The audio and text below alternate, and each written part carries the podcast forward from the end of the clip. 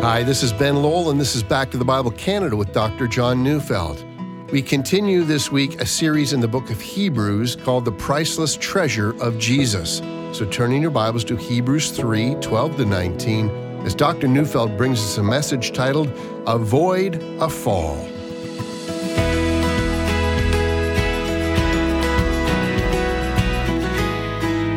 Hebrews 3 12 to 19, you know, the last section in the third chapter of this wonderful yet sobering book. It begins with the words, Take care.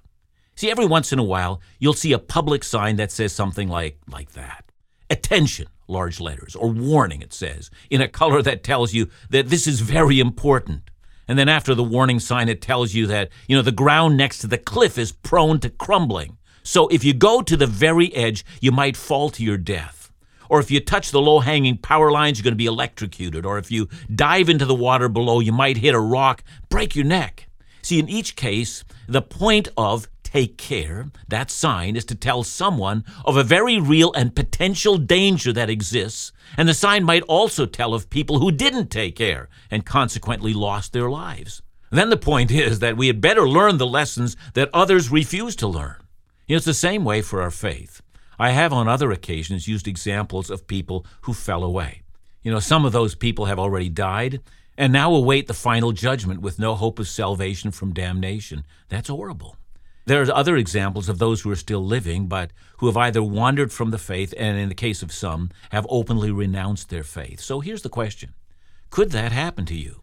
And the point of the warning signs that we sometimes see are there so that if you pay attention to what's said, then you'll take note and not become like those who have lost their lives. In other words, if you heed the warnings, you're going to be safe. But if you don't, you're going to become a statistic.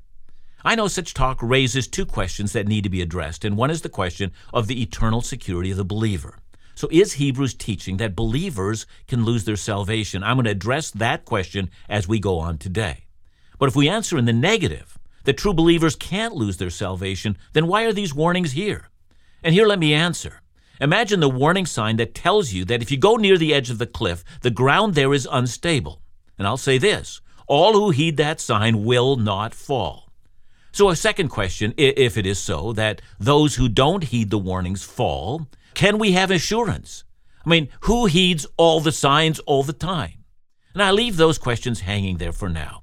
And we're going to get back to them, but let's begin by reading our text Hebrews 3 12 to 19. Take care, brothers, lest there be in any of you an evil, unbelieving heart, leading you to fall away from the living God. But exhort one another every day, as long as it is called today, that none of you may be hardened by the deceitfulness of sin. For we have come to share in Christ, if indeed we hold our original confidence firm to the end. As it is said, Today, if you hear his voice, do not harden your hearts as in the rebellion. For who are those who heard and yet rebelled? Was it not all those who left Egypt led by Moses? And with whom was he provoked for forty years? Was it not with those who sinned, whose bodies fell in the wilderness? And to whom did he swear that they would not enter his rest, but those who were disobedient? So we see that they were unable to enter because of unbelief. Now, to understand this passage in chewable hunks, let's divide it into three parts. The first part is the basic command. Don't do this, it says. And then instead, do this. And that's in verses 12 and 13. Then the second part, verses 14 and 15, we receive a clarification. There we're going to concentrate on one very important word, and that word is the word if. And then the third part, in verses 16 to 18, our Bibles will ask us to answer three important questions. And then finally, verse 19, that's the conclusion, the summarizing statement. So let's get back to verses 12 and 13, the basic command. Let's read it again. Take care, brothers, lest there be in any of you an evil, unbelieving heart, leading you to fall away from the living God. But exhort one another every day, as long as it is called today, that none of you may be hardened by the deceitfulness of sin. Take care, pay attention. Don't ignore the warning signs. Every single person who claims Jesus as their Lord and God all those need to always be on guard against an evil and unbelieving heart. For if they allow the evil and unbelieving heart to persist, they're going to fall away from the living God. That is, this is a command to persistently examine the state of your heart. Are you allowing evil to remain unchecked? Do you make excuses for your sins, happy to let those sins continue? And do you mistrust the promises of God? Has that attitude persisted? Now, we might say, How am I to examine my heart? Well, for sin is deceitful. You know, the deceitfulness of sin is such that it teaches us to deny the sin that's there. That's why verse 13 tells us to exhort one another. Now, the command in verse 13 assumes that believers are meeting together regularly. I mean, how else do they exhort one another? So if we go ahead to Hebrews 10 23 to 24, there we read, let us hold fast the confession of our hope without wavering, for he who promised is faithful. And let us consider how to stir up one another to love and good works, not neglecting to meet together. Yeah, as some are in the habit, but encouraging one another, and all the more as we see the day drawing near. So, how do we hold fast? Well, for one, you want to never fall out of the habit of meeting together. But even here in Hebrews 10, we're told that some have gotten a new habit. That is, they regularly neglect meeting with other believers. So, why is that important? Well, first, because the Holy Spirit has commanded us to meet together. That's the first reason. But second, go back to Hebrews 3:14. It says that one of the things that must be done is that when believers meet, they exhort one another every day. So how do they do that? Well, listen to what Paul says in Colossians 3:16. Let the word of Christ dwell in you richly, teaching and admonishing one another in all wisdom, singing psalms and hymns and spiritual songs with thankfulness in your hearts to God. So think of what Christians do when they meet. The Word of God is taught verse by verse, application is made. People then admonish each other, perhaps in Bible study groups, in which they encourage one another to remain faithful. And then we sing. And if we sing theologically rich and meaningful songs, well, then our singing will also be an encouragement to avoid sin and to cling to things that are eternal. And so, recognizing that the regular meeting of Christians, meetings that become habitual and regular, and that have priority over other things, this pattern is designed to arrest evil and the unbelieving heart. It puts you in a community that constantly defines for you what is pure and what is faith filled. But verse 14 is not done. We're to exhort each other every day, as long as it is called today. That is, the today we're talking about is the day of grace, the day of mercy, the day when repentance is still possible. For there will be another day, not of mercy, but of judgment. None of us knows how many days of mercy we have left. And so, living expectantly, not squandering opportunities to repent and to let the Holy Spirit melt our sin prone heart, well, keep doing this every chance you get. For chances like the ones you have today will one day no longer be there for you. And so we have an opening command take care not to allow an evil and unbelieving heart to remain that way, for if it does, you're going to fall away from the living God. Gravity is going to take you down, and you'll be among the damned. That warning, it's real. Now, we've been holding in abeyance the question of eternal security. But now let's answer that question. Let's go from the command to the point of clarification, and that's in verse 14. For we have come to share in Christ if we hold our original confidence firm to the end. I've already alerted you that the key word here is the word if. How can we know that we have come to share in Christ? Or, I suppose another way of saying that is, how do we know that we're truly born again? Another way of saying is, how do I know if I'm a genuine Christian? You see, that's what the text asks us. Because if you know you're a genuine believer, you're going to heaven. Your sins are forgiven. The Holy Spirit lives within you. All the promises of God in the Bible, they're meant for you. But how can you know if you're not deceived about your salvation? See, in the past, a great many Christians used to agonize over this very question. But in more recent days, the question is actually seldom discussed. I think it has to do with the contemporary climate we live in. See, we affirm everyone. We can't imagine anyone could possibly be rejected. If Jesus said that many take the broad path on the road to destruction and only a few find the narrow path of eternal life, well, to many of us moderns, that's just impossible. I mean, sure, Adolf Hitler, he's eternally damned, but that's about it. The idea that the vast majority of humanity is going to be eternally condemned, that's wildly impossible, no matter what Jesus says. You see, we don't consider the question of how can I know? But the Bible gives plenty of examples of people who did fall away, everyone from Judas to Demas, a man whom Paul says in 2 Timothy 4:10, who loved this present world and has abandoned him. So let me be clear. The evidence of your salvation is not in how sincere you were when you pray to ask Jesus into your heart. The evidence for your salvation lies in the second half of Hebrews 3:14. If it says, if we hold our original confidence firm to the end. So much more to say about this.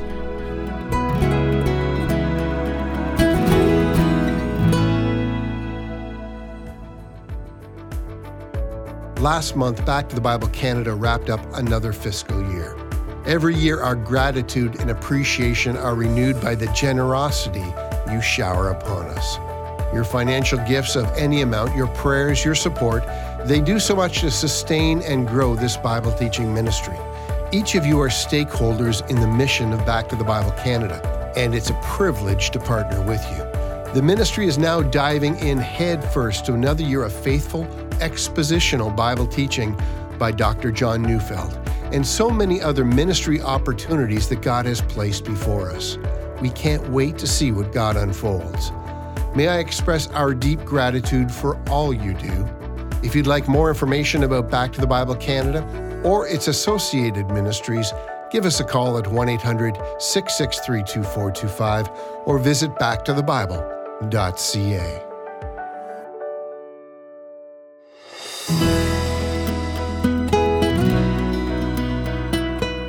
Jesus was very clear about the eternal salvation of those whom he had called.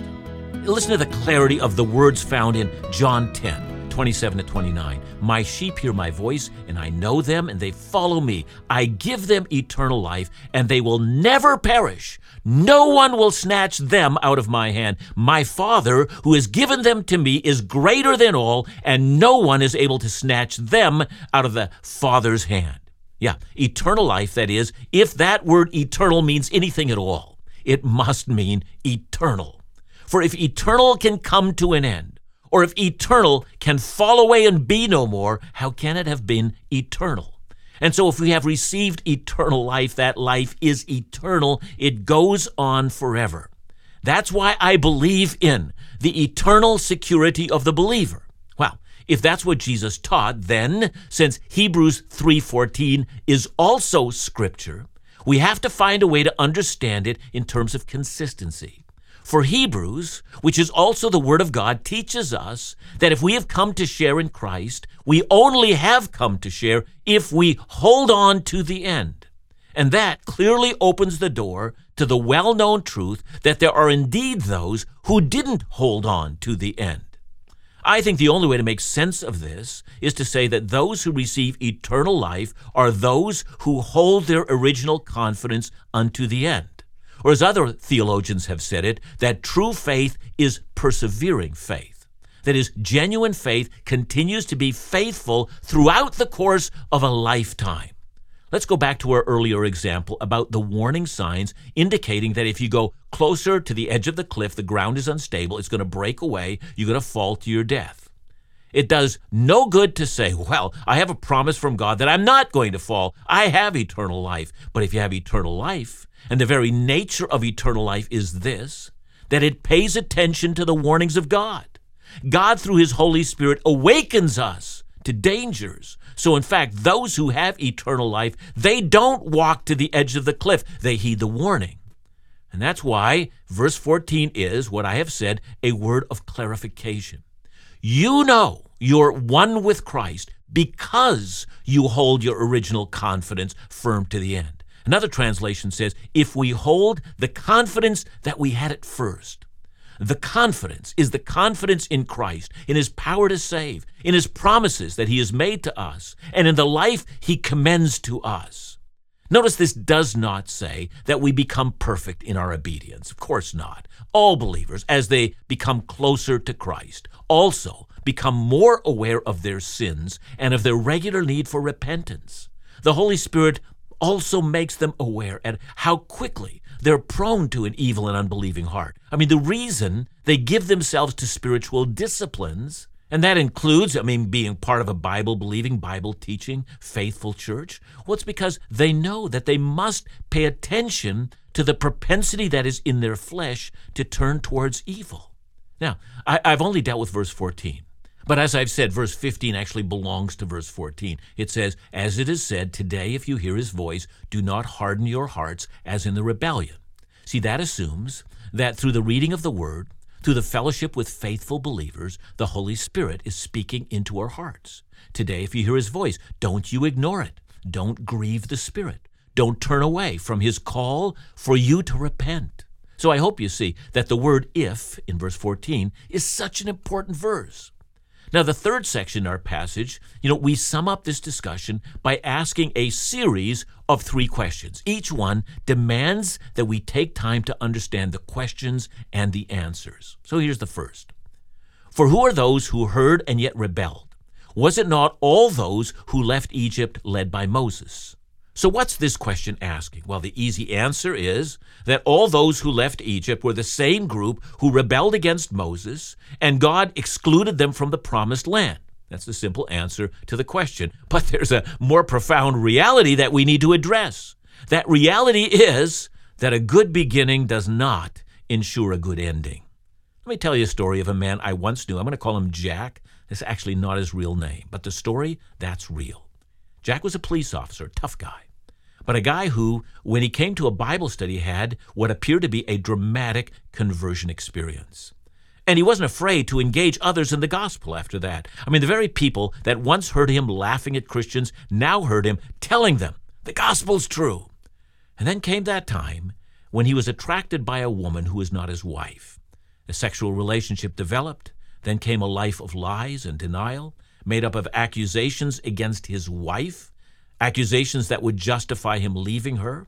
I mean, one thing followed another until that day when I met with him to talk about his faith, to remind him that his life was not his own. It now belonged to the Lord. And in response, by that time, he was so involved with that other woman, he left his wife, his kids, and then he left his faith. I met him years after that, and he was so far from the man I once knew. He was now an apostate, a man who had rejected Christ and a man who had been rejected by Christ. And that's the point of the first question. Did you know there are plenty of examples of people who started out in the faith and whose life is like a ship that struck a rock and it held fast until the winds and the waves utterly destroyed that ship. So now it lies at the bottom of the sea. The first question reminds us that there are a great many examples of people who started out well but who ended in the same way as those who came out of Egypt and never saw the promised land? That's the first question. Now, the second one. It's in verse 17. And with whom was he provoked for forty years? Was it not with those who sinned and whose bodies fell in the wilderness? Again, as with the first question, the answer, well, it's a relatively easy one. You could tell those with whom God was provoked. They wandered in the wilderness for 40 years until they died there. But again, there's something else here. It is the unyielding wrath of God against those people who spurned his promises and went their own way. See, the second question reminds us that it was much more than that these people kept on sinning for 40 years until they died. See, here's the reality God was provoked against those who sinned. Examine the word provoked. It means to be aggravated, it's an intense annoyance. It's to feel anger because of the actions of someone. Now, notice our text says that God was provoked for 40 years. That is, the intense anger of God did not cease until each one of these people were dead. It carried on throughout their lifetime. Now, there's so much more that could be said here in the future. And when we get to Hebrews chapter 6, we're going to talk about whether it's possible to restore the apostate. You know, for some who are listening, to even raise such a question seems impossible to you. For in the minds of many, the path forward is always open to us. But listen now. Since I've begun to talk about adultery, let me say something that some of you will find almost incomprehensible. If you decide to deliberately sin, and you're banking on the assumption that it's always up to you to come to your senses and repent, are you right? What if God does not give you the heart attitude of repentance? Are you banking on the assumption that God has to give you that attitude? Can you imagine, as in the case of Israel, that God was so provoked with them for 40 years? Have you allowed yourself to imagine such peril to a human soul? Look, the heart that seeks repentance is the heart that's soft towards God. So, for those of you who have sinned, and who are in agony of soul because of it, and you're wondering right now as you're listening to me, will God ever take me back? Let me say this to you take heart, my friend. The very fact that you long to be reconciled to God, that's grace to you. For if God were not calling you, would you desire repentance and restoration? You would not. But can you be assured when you sin that you will always get such an opportunity? What can you learn from a people God was provoked with for 40 years? Now, the third question in verse 18. And to whom did he swear that they would not enter his rest, but those who were disobedient? Notice in this question the importance of obedience. Now, we're not perfectly obedient, but the person who persists in saying no to Jesus will find Jesus saying no to them. And all that leads us to the conclusion, verse 19. So we see that they were unable to enter because of unbelief. Now then, the last verse tells us that all disobedience, all of it, flows from one source. That source, unbelief. You know, in Hebrews chapter 11, verse 35, we read that some believers were tortured for their faith and they refused to renounce Jesus. And then it tells us why. They believed in a better resurrection. So look at it this way How can you be faithful to Christ even unto death? And the answer is by faith. Believe that Jesus rose from the dead and that you will rise together with him. Believe that the world that he has for you is the best world possible. It all depends on whether you trust him, it depends on faith. And that's true with all the commands. Learn the promises, and you'll not find the commands to be wearisome. It'll all be a matter of faith.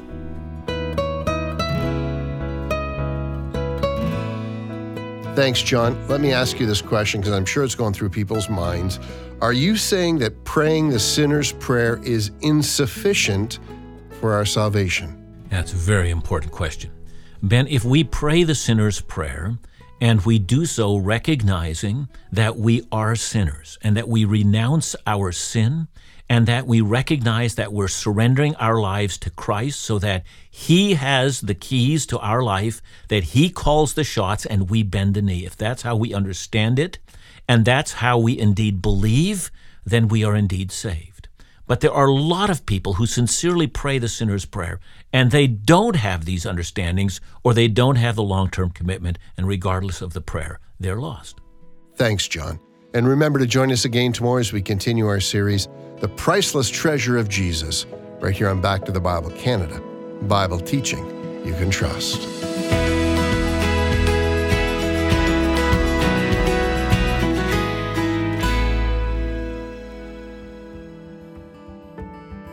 Companions can be defined as people who band together for a common cause. Their combined resources accomplish together what they couldn't on their own. Well, Back to the Bible Canada is committed to the clear, reliable teaching of God's Word, but we understand this great calling is not a solo effort. That's why this month, Back to the Bible Canada is introducing its new monthly partnership program called Companions for the Gospel. Companions for the Gospel consists of individuals across Canada who choose to pray and support ongoing Bible teaching in the form of a consistent monthly gift. The result?